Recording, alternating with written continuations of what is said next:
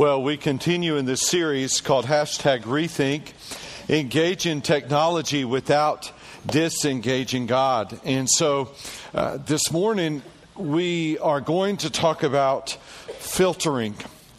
The title of the message is I Filter. It was my first mission trip to Honduras.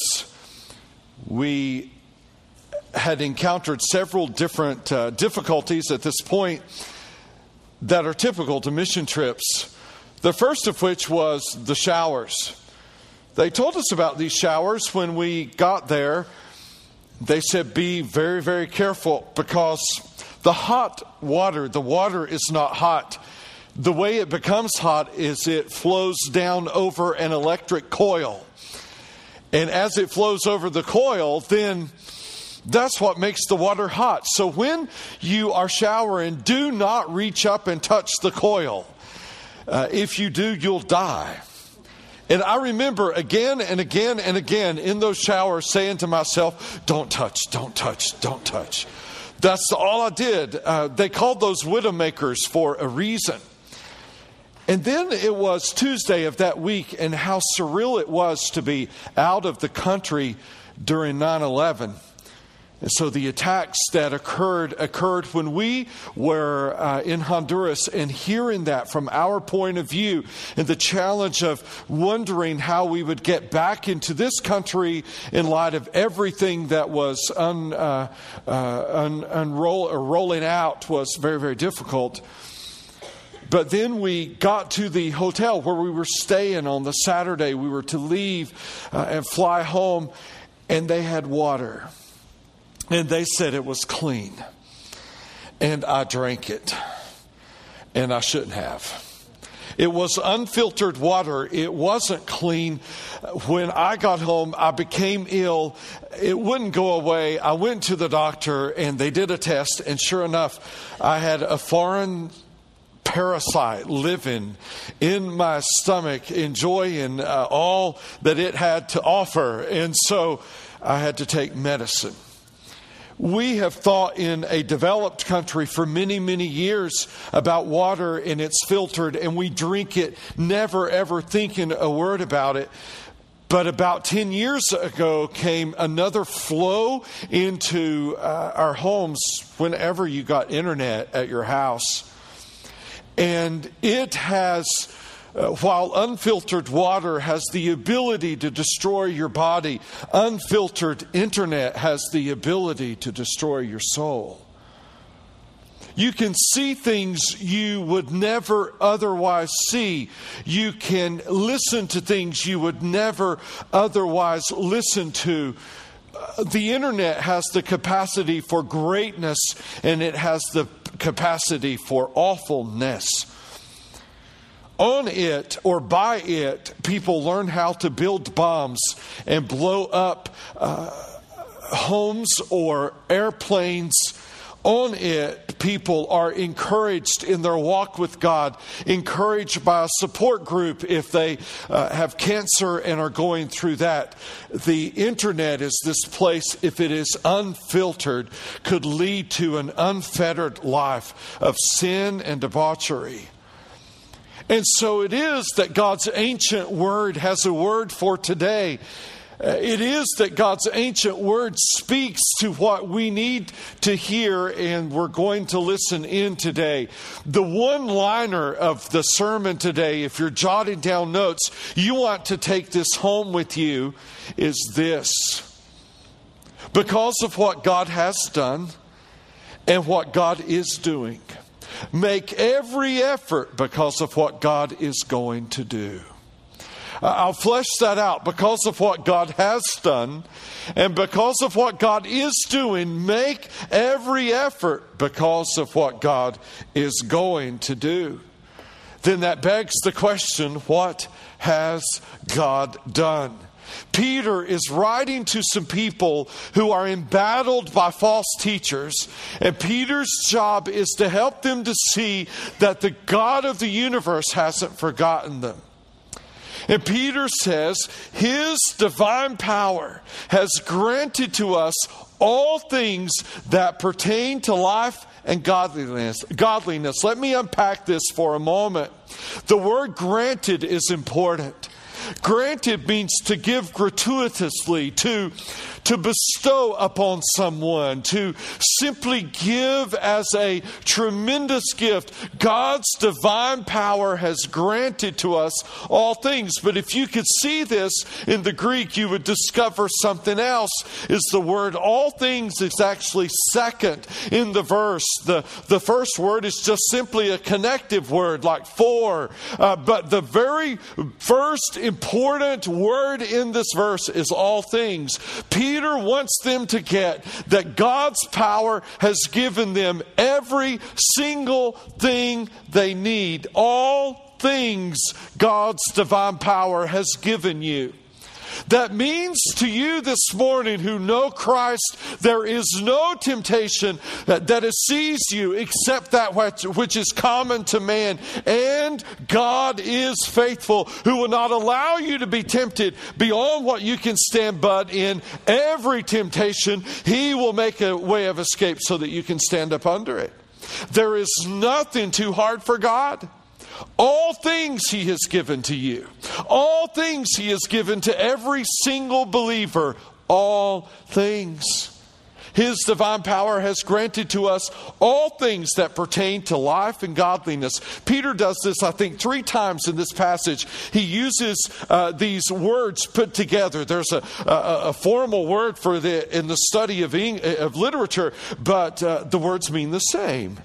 Life is godliness, he's saying, and godliness is life. You've seen the t-shirts, right? Football is life, or soccer is life, or fishing is life. Peter is saying godliness is life. And life is godliness. The way to live, if you know Christ, is to be godly. And if you're being godly, you're really living then. If you want to really live, be godly. All things that pertain to life and godliness. Who what? Who called us? Who called us? That was His first act. If you know Christ this morning, it isn't because you went looking for Him. It's because He came looking for you. It's because He sought you. He bought you. He pursued you. God called you. John 15, verse 16. You did not choose me, but I chose you. Jesus is talking, and appointed you that you should go and bear fruit, and that your fruit should abide. So that whatever you ask the Father in my name, He may give to you. John 6, 44, same thought. No one can come to me unless the Father who sent me draws him. If you have come to know Christ, it is because God in His grace one day called you. One day He called out to you. And when you heard the call, by His grace you responded and you said yes. He has called us what? To His own glory and excellence. We'll deal with that in just a moment. By which He is granted. Second time that word shows up. God's a giving God. His precious and very great promises. All right, so here's Peter doing it again. Precious means very great. Very great means precious. Let's talk about that for a moment. What does the word precious mean? It really means rare. I did a little digging this week. Californium is a metal that costs $27 million a gram. My guess is that there are not many grams of it lying around, right? So californium is precious, but it's not very great in size. But check out this diamond. This diamond was mined in 1999 from South Africa. It's a pink diamond. It was later auctioned for a mere $83 million. It's 60 carats almost in total weight. It comes in at about $1.4, $1.5 million a carat. It is both precious, rare, and very great. It's big. God's promises are like this diamond. They are precious. What makes them rare? Nobody can make a promise like God. Amen? Nobody can make a promise like him. There's no other person who can promise things to you like God can. God makes unbelievable promises, and they're great. What makes them great? He keeps his word. Right? It's election time. And what do we get? Not very precious promises. A whole lot of them, right? Just a lot of promises. I mean, just promise this and promise that and elect me and I'll do this. So they're not very precious. There are a lot of them and they're not very great. Why? Nobody keeps them. Right? You make a promise and then 2 years down the road, you don't keep the promise. God's promises are precious. Only he can make a promise like that. They're great because only he could keep such a promise. He gives us these promises. Why? So that you might become partakers. Remember, this is what God has done already, so that you might become partakers in the divine nature. What in the world does that mean? You and I participate in the divine nature? What does it mean? The Greeks would have understood Peter. They had the same idea with their gods, that maybe you could work yourself to a certain level and participate somehow in that divine nature. The Jews believed the same thing. They saw it evidenced in certain esoteric ways. It was quite possible to get to such a level with God that you would operate up here. But the reason I'm going into this is because I don't want you to confuse the means with the end or the means with the result. How is it that you and I, as followers of Christ, participate in the very nature of God? John 17, Jesus' prayer. Let's look at this prayer. Jesus is praying. You've got to get this. I do not ask for these only, all right, the 12, but also for those who will believe in me through their word. All of you who know Christ, would you hear Jesus praying for you right now? Here it is. That they may all be one. Just as you, Father, are in me, and I in you, that they also may be in us, so that the world may believe that you have sent me. The glory that you have given me, I have given to them. That's a precious and very great promise, isn't it? The glory that you have given to me, I have given to them, that they may be one, even as we are one. Here's how it works. This is the means. I in them and you in me. That they may become perfectly one, so that the world may know that you sent me and loved them, even as you loved me. What is the means? When you come to Christ, the Holy Spirit comes to live within you. He takes up residence. He makes your heart his home. He comes to live within you. You begin to partake, become a participant in the divine nature of God every single day, every moment of every single day. The Spirit resides in you. That's what God has done already. He's given you his Spirit to live within you. Jesus prayed for that. God answered that prayer. Because of what God has done, that's the means, what's the result?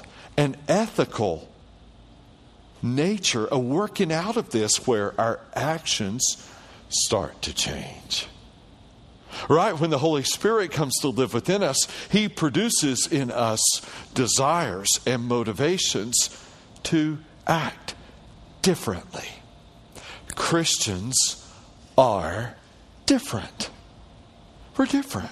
So because of what God has done, but let's not stop there since Peter doesn't, and because of what God is doing, having escaped, that word having is important. It means ongoing escape. All of life, from the moment you come to Christ, is an escape route out of this world into the next. Having escaped the corruption that is in the world because of sinful desire. So let me deal with the word corruption. All right, and the best way I know to deal with it is to reflect on my son and his fishing. All right, so I shared last week, we went fishing. I caught nothing, right? He and his buddy caught everything. They come home and he goes out on the carport and cleans the fish. So he cleans all the fish, 6 or 7 fish or so they caught. He cleans all the fish. And when he does, he takes the fish guts and he puts them in a Walmart or Frisbee's bag, ties it at the top and drops it down in a metal trash can. He didn't check to see if a bag was in the can. Just bag of fish guts. All right. So a few days pass, and what happens? 83 degree weather, metal can, fish guts. All of a sudden, I walk out of my back door, and I think something has died somewhere. It's awful. So it's Wednesday. On Thursday morning, Trent's, one of his jobs is to take the trash out to the street. And so I said, Trent, you're going to have to get that bag out of there. I'm thinking fish guts are in the big bag, right? I have no idea that I had put in a bag over that. So Trent goes, he takes his shirt, he puts it, pulls it up over his nose. He grabs this and he walks all the way to the street, shirt over the nose. And I see him and he's running back to the Jeep and he jumps in the Jeep and my Jeep is full sideways. He says, Dad, close that door, close that door. I close the door, I get in. He said, smell of me. We're headed to school. I smell of him. Do I smell like fish? Guts? No, son, you smell like whatever cologne you wear. Ah, he said, good. Why? Who wants to smell like corruption? Fish guts, corruption, the word means rottenness. Rottenness. That's what corruption is. All sin leads to fish guts. So theological, isn't it? All sin leads to corruption. You know, in my job, I see people and I smell the corruption. Seldom do people call up and say, Jerry, it's Tuesday, 5 o'clock, walking by the Spirit all day, thought I should tell you. Right? You don't do that. No, it's when the smell is bad. The phone rings.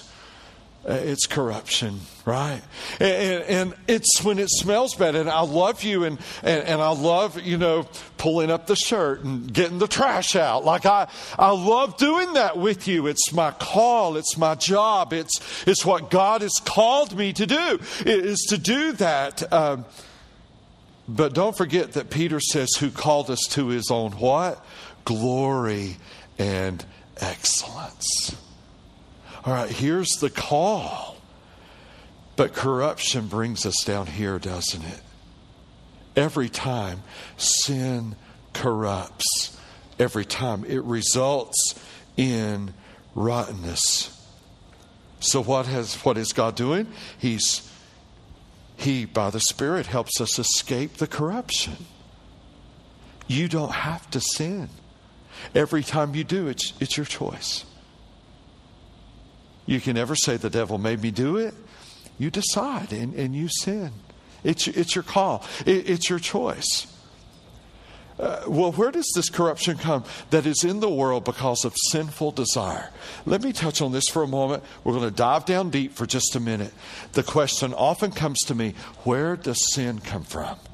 Where does sin come from? If God is a holy God, did he create sin?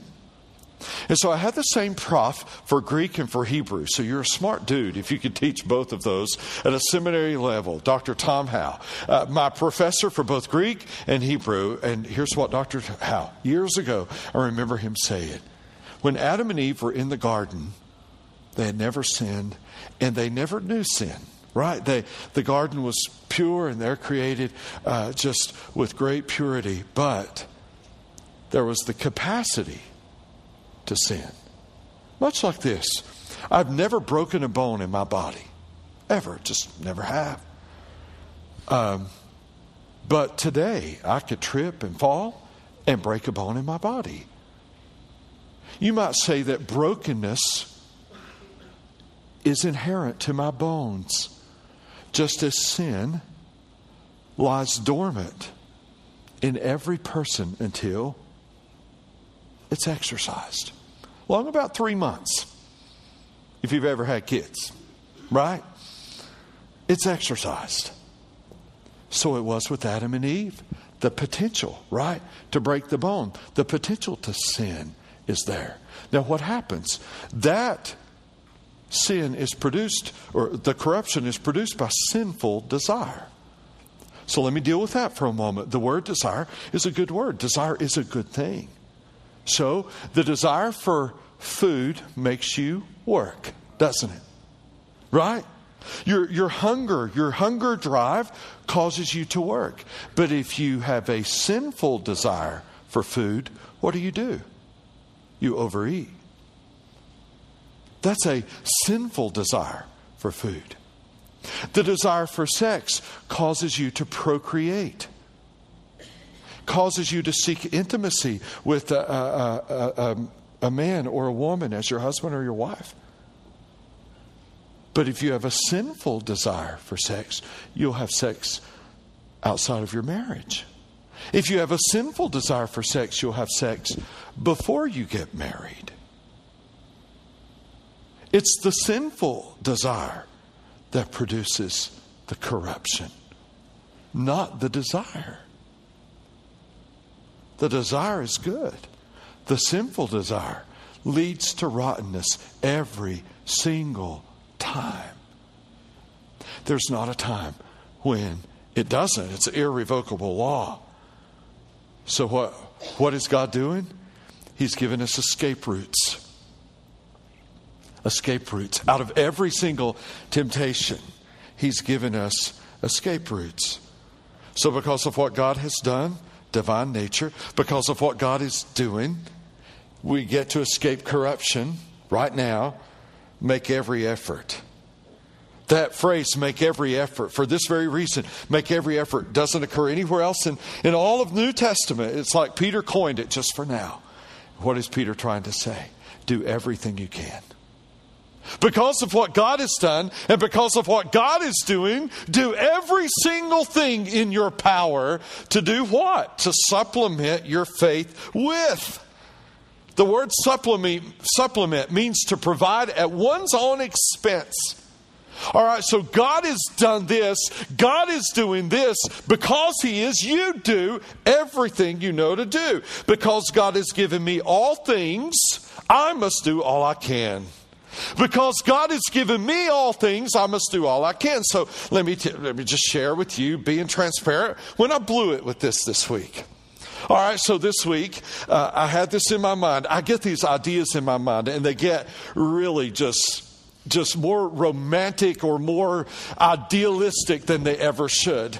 And so Hannah's getting her wisdom teeth cut out on Wednesday. Her favorite thing that I make for her is cheeseburgers on a charcoal grill. No lighter fluid. Light the chimney, right? Just do it right. Get them to where they're just juicy in the middle. Is anybody hungry? Oh, this is killing you guys. All right, so that's my favorite thing to do for her. So I plan to do it right. So I rush home to get that done. And she's working at Frisbee's because I know she's not going to eat anything decent for days. So her last food memory is going to be cheeseburger from Dad.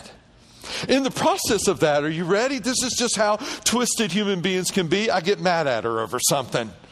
So the whole time I'm cooking for her, I'm mad at her. I know it's crazy, but I'm a human being like you. And so I'm just frustrated. I'm thinking, Jerry, you got to get it together, you know? And I'm cooking and I'm doing all of this, and I had to run here and run there and figure out and get the grill lit, and the charcoal didn't light like it was supposed to do. That made me mad. And I'm just, just slamming things around thinking, Jerry, get it together. When she gets home, you got to be smiling. Come on. How are you going to serve her a cheeseburger with a scowl on your face?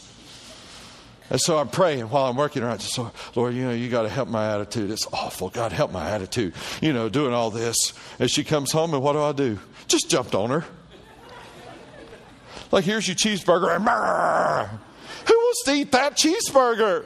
Like, nobody. And after it's all over, I'm feeling awful and feeling sorry. And I'm like, man, I'm so sorry. I shouldn't have done that. And that kind of thing. And it dawns on me, you're preaching on this Sunday. Make every effort. Do you know what every effort has become for me? I just want to be very transparent here. Didn't used to be, but I always thought the older I got, like, the easier it would get. No way. That it does not happen. But every effort for me almost always now requires this. On my knees. I don't know exactly why, but I have a hunch.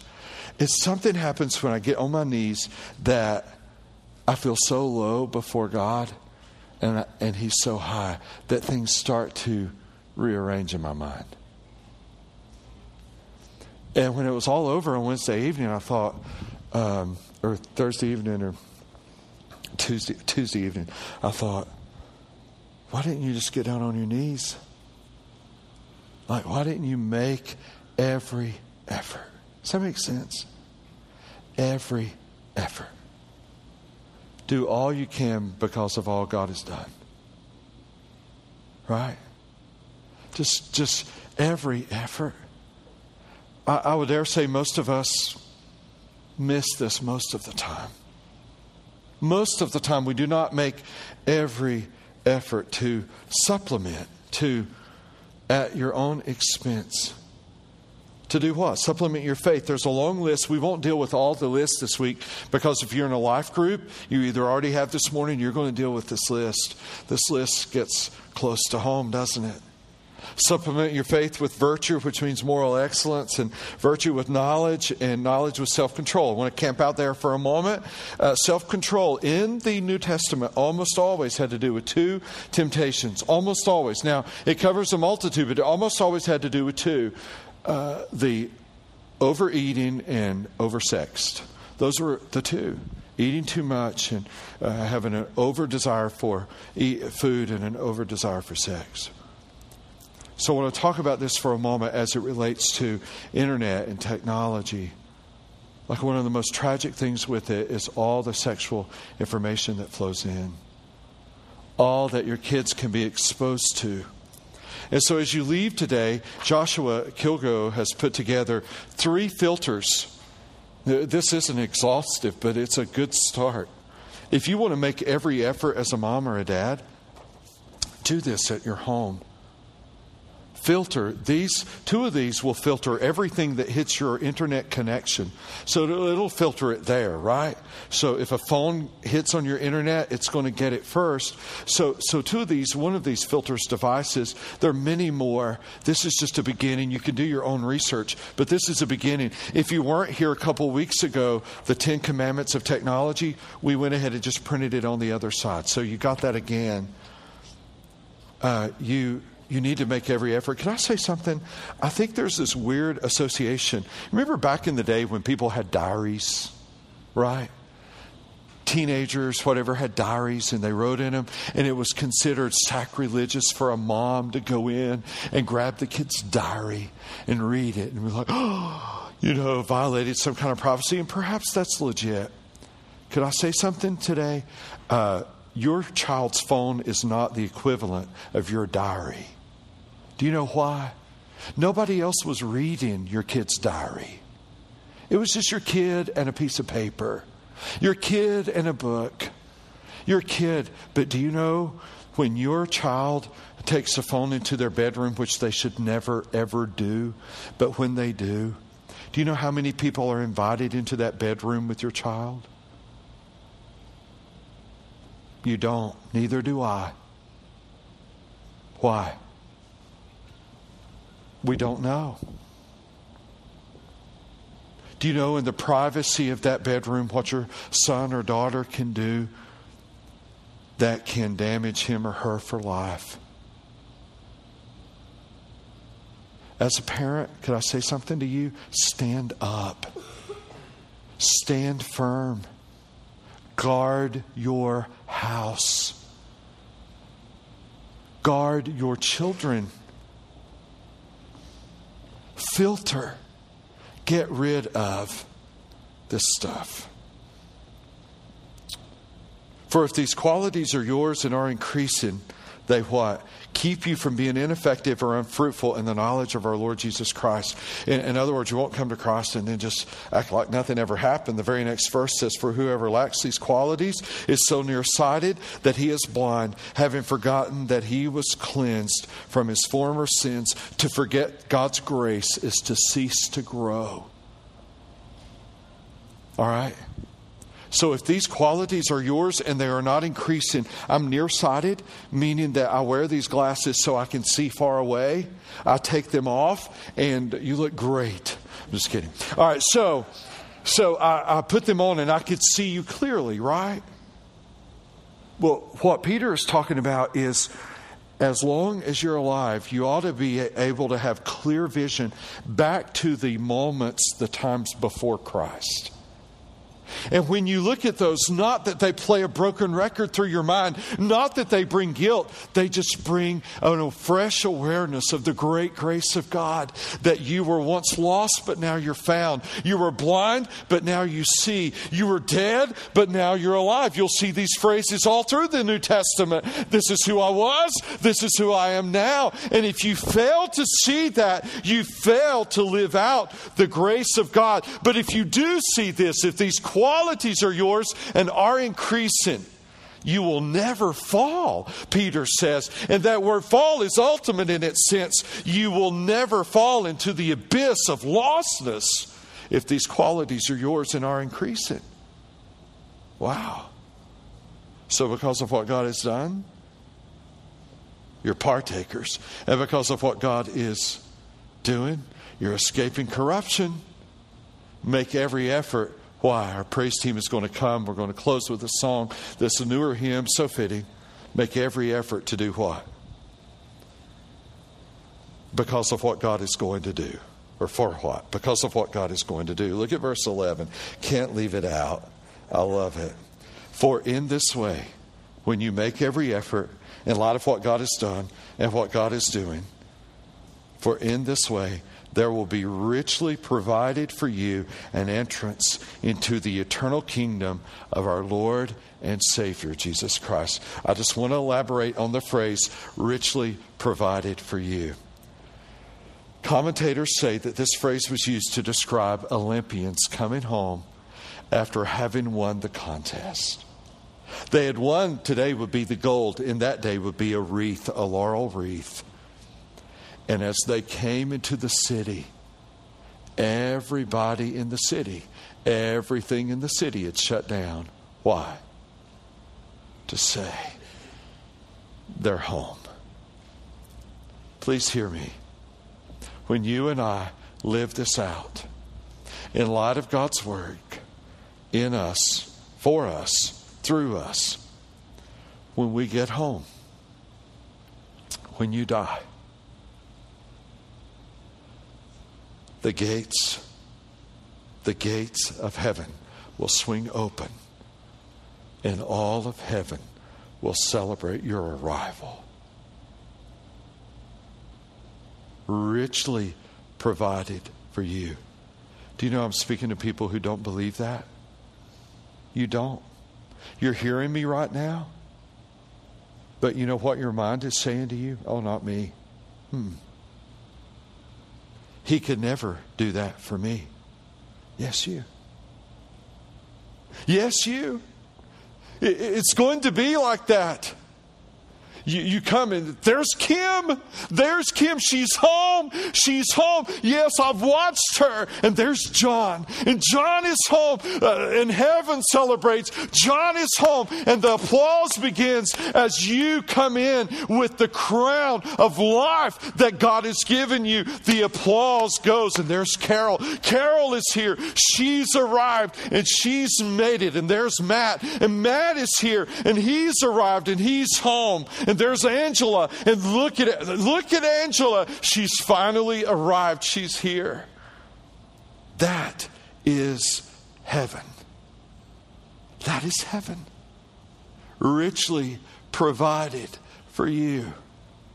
So what do we do? Here's what the song says we're going to sing. I once was lost in darkest night. Do you remember that in your life? Do you remember that? yet thought I knew the way. The sin that promised joy in life had led me to the grave. That's corruption. I had no hope that you could own a rebel to your will. And if you had not loved me first, I would refuse you still. Do you remember? We're going to remember together. We're going to sing this. Would you stand?